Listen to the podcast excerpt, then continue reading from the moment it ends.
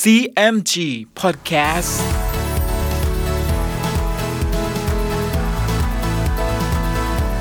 สวัสดีครับคุณผู้ฟัง ขอต้อนรับเข้าสู่ CMG Podcast กับผม ดรพันธการธานนท์นะครับ เรายังอยู่กับเรื่องราวของสามก๊ก ผ่านหนังสือเรื่องสามก๊ก Romance of the Three Kingdoms ฉบับย่อ เรียบเรียงโดย สาระบุญคง เดินทางมาถึง EP ที่ 23 เรื่องราวจะเป็นอย่างไร ติดตามได้ใน CMG Podcast วันนี้ครับ ตอน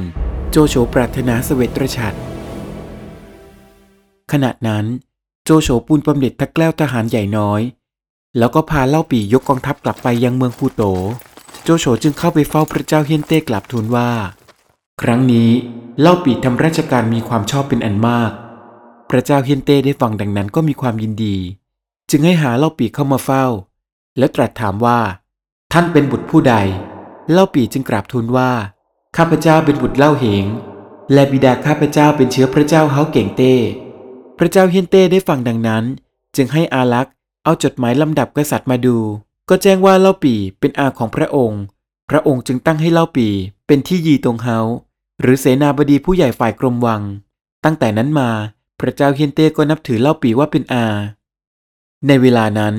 โจโฉสามารถควบคุมอำนาจในราชสำนักได้อย่างเด็ดขาด เทียหยกที่ปรึกษาจึงว่าแก่โจโฉว่า บัดนี้ขุนนางผู้ใหญ่ผู้น้อยทั้งปวง ก็อยู่ในอำนาจมหาอุปราชสิ้น เป็นไฉนมหาอุปราชจึงไม่คิดเอาสมบัติ โจโฉจึงตอบว่า บัดนี้ขุนนางซึ่งพระเจ้าเฮียนเต้ไว้พระไทยก็มีมาก เห็นเราจะทำการไม่สำเร็จ เราคิดอาจจะเชิญเสด็จพระเจ้าเฮียนเต้ไปประพาสป่าดูท่วงทีก่อน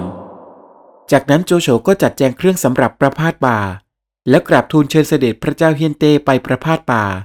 ขุนนางทั้งปวง รวมถึงเล่าปีกวนอู เตียวหุย ก็ขี่ม้าตามเสด็จไป แต่โจโฉนั้นทำทีเป็นเจ้า ขี่ม้าเคียงม้าพระที่นั่งมิได้ยำเกรงพระเจ้าเฮียนเต้ ครั้นพระเจ้าเฮียนเต้เสด็จถึงชายปากว้างแห่งหนึ่ง ก็ให้หยุดทหารไว้ขุนนางกับทหารทั้งปวง ไล่ฝูงเนื้อเข้ามาถึงเนินเขาช่องแคบตรงหน้าพระที่นั่ง พระเจ้าเฮียนเต้ก็ตรัสแก่เล่าปีว่า เราจะขอดูฝีมือเกาทันท่าน เล่าปีจึงรับคำสั่งแล้วขึ้นม้า ยิงเกาทันไปถูกละมั่งตัวหนึ่งล้มลงกับที่ พระเจ้าเฮียนเต้ทรงเกาทันยิงกวางแต่ไม่ถูก จึงตรัสแก่โจโฉว่า ท่านจงยิงกวางตัวนั้นให้ถูก โจโฉจึงทูลว่า ถ้าพระองค์จะใคร่เห็นฝีมือข้าพเจ้า จงพระราชทานพระแสงเกาทันนั้นมา ข้าพเจ้าจะยิงถวายให้พระองค์ทอดพระเนตร พระเจ้าเฮียนเต้ก็เอาเกาทันซึ่งทรงนั้นยื่นให้ โจโฉรับเอาพระแสงเกาทันมายิงถูกกวางตัวนั้นล้มลง ขุนนางทั้งปวงซึ่งอยู่ใกล้ เห็นพระแสงเกาทันเกลียงมังกรนั้นต้องกวางล้มลง ก็คิดว่าพระเจ้าเฮียนเต้ทรง ต่างคนต่างก็เข้ามากราบถวายบังคมหน้าพระที่นั่ง โจโฉเห็นดังนั้นก็มีความยินดี จึงขับม้าผ่านหน้าพระที่นั่งออกไป แล้วร้องว่า ตัวเรายิงเกาทันไปถูกกวางแล้วหรือ ขุนนางและทหารทั้งปวง เห็นโจโฉทำหยาบช้าต่อหน้าที่นั่ง ก็ตกใจตะลึงอยู่สิ้น แต่กวนอูเห็นโจโฉทำดังนั้นก็โกรธ จึงขับม้าเข้ามาเงื้อเงาขึ้นจะฟันโจโฉ แต่เล่าปีกกระยิบตาและสั่นศีรษะเป็นทีห้ามเอาไว้ กวนอูก็หยุดอยู่ จากนั้นโจโฉก็หันมาคำนับพระเจ้าเฮียนเต้แล้วกล่าวเยินยอพระเกียรติของพระองค์ พระเจ้าเฮียนเต้มิได้แจ้งในกฎอุบายของโจโฉ ก็ชวนขุนนางทั้งปวง ไล่เนื้อเล่นอยู่จนเวลาเย็น แล้วก็เสด็จกลับเข้าเมือง ซึ่งโจโฉก็เอาพระแสงเกาทันไว้เป็นกรรมสิทธิ์ไม่ได้ถวายคืน กวนอูจึงว่าแก่เล่าปีว่า โจโฉทำการหยาบช้าต่อพระเจ้าเฮียนเต้ ข้าพระเจ้าจะฆ่าเสีย เหตุใดพี่จึงห้ามไว้ เล่าปีจึงตอบว่า พระเจ้าเฮียนเต้กับตัวเราอยู่ในกลางทหารโจโฉ ถ้าเจ้าฆ่าโจโฉเสีย ทหารเขานั้นก็จะฆ่าพี่เสียบ้าง ทั้งจะทำอันตรายพระเจ้าเฮียนเต้ด้วย พี่จึงห้ามเจ้าเพราะเหตุชนี้ ฝ่ายพระเจ้าเฮียนเต้ก็เข้าไปหานางฮกเฮาผู้เป็นมเหสี และตรัสเล่าเนื้อความซึ่งโจโฉทำการหยาบช้าให้นางฟัง ก่อนที่จะทรงกันแสงออกมา ขนาดนั้นฮกอ้วน ผู้เป็นบิดานางฮกเฮาเห็นพระเจ้าเฮียนเต้ทรงกันแสงเช่นนั้น ก็ทูลถามถึงความขัดเคืองพระไทย พระเจ้าเฮียนเต้จึงตรัสเล่าเนื้อความที่โจโฉทำการหยาบช้าให้ฟังฮกอ้วนจึงทูลว่า ข้าพเจ้าก็เห็นเหตุการณ์นี้อยู่สิ้น แต่ไม่รู้จะทำประการใดขุนนางทั้งปวงเล่าก็ไมิได้เจ็บร้อนด้วยพระองค์ ข้าพเจ้าเห็นแต่ตังสิน ซึ่งเป็นพระราชวงศ์จะช่วยคิดอ่านกำจัดโจโฉเสียได้ พระเจ้าเฮียนเตเห็นด้วยกับฮกอ้วน จึงสั่งให้เรียกตังสินเข้ามาเฝ้า เวลานั้นพระเจ้าเฮียนเต้ก็เอาพระแสงแทงนิ้วพระหัตถ์ให้โลหิตไหลออกมา เขียนลงกับแพรขาวตามพระราชดำริ แล้วส่งให้นางฮกเฮาเย็บซ่อนไว้ในกลีบเสื้อ ครั้นตังสินเข้ามาเฝ้า พระเจ้าเฮียนเต้จึงแอบกระซิบสั่งว่า ถ้าไปถึงบ้านแล้ว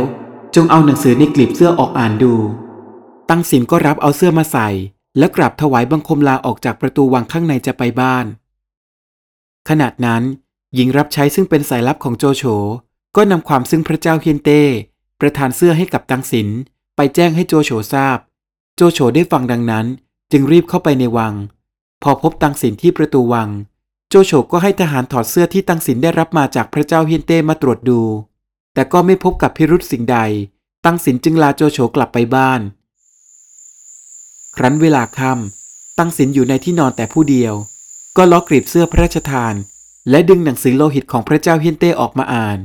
โดยในหนังสือมีใจความว่า โจโฉเข้ามาอยู่ในเมืองหลวงได้สี่ปีแล้วทำการหยาบช้าต่างๆ จะตั้งขุนนางแลลงโทษผู้ใด ก็มิได้ยำเกรงบอกกล่าวให้รู้ สุดที่จะอดกลั้นทนทานได้ เราจึงเอาโลหิตในนิ้วมือ เขียนอักษรเป็นความลับมาให้แจ้ง แม้ตั้งสินเห็นคุณนางผู้ใดมีสติปัญญาซื่อสัตย์ต่อแผ่นดิน ก็ให้ชักชวนกันทำการกำจัดโจโฉเสียให้จงได้ ตัวเราและขุนนางกับราษฎรทั้งปวง จะได้อยู่เย็นเป็นสุขสืบไป เมื่อตังสินได้ทราบข้อความเช่นนี้แล้ว ก็ร้องไห้รักพระเจ้าฮียนเตเป็นอย่างมาก แล้วก็รวบรวมสมัครพรรคพวก ที่จะทำการกำจัดโจโฉได้อีกหกคน ประกอบไปด้วย จูฮก ตันอิบ โงห้วน จูลัน มาเทง และเล่าปี ซึ่งบุคคลทั้งเจ็ดท่านนี้ ก็พร้อมใจกันลงชื่อไว้ในหนังสือเพื่อเป็นสัตว์ต่อกัน เรื่องราวกำลังสนุกและเข้มข้นเลยนะครับ ในอีพีหน้ามาร่วมลุ้นกันต่อว่า จะเกิดเหตุอะไรบ้าง ติดตามได้ใน CMG Podcast EP หน้าสำหรับวันนี้ สวัสดีครับ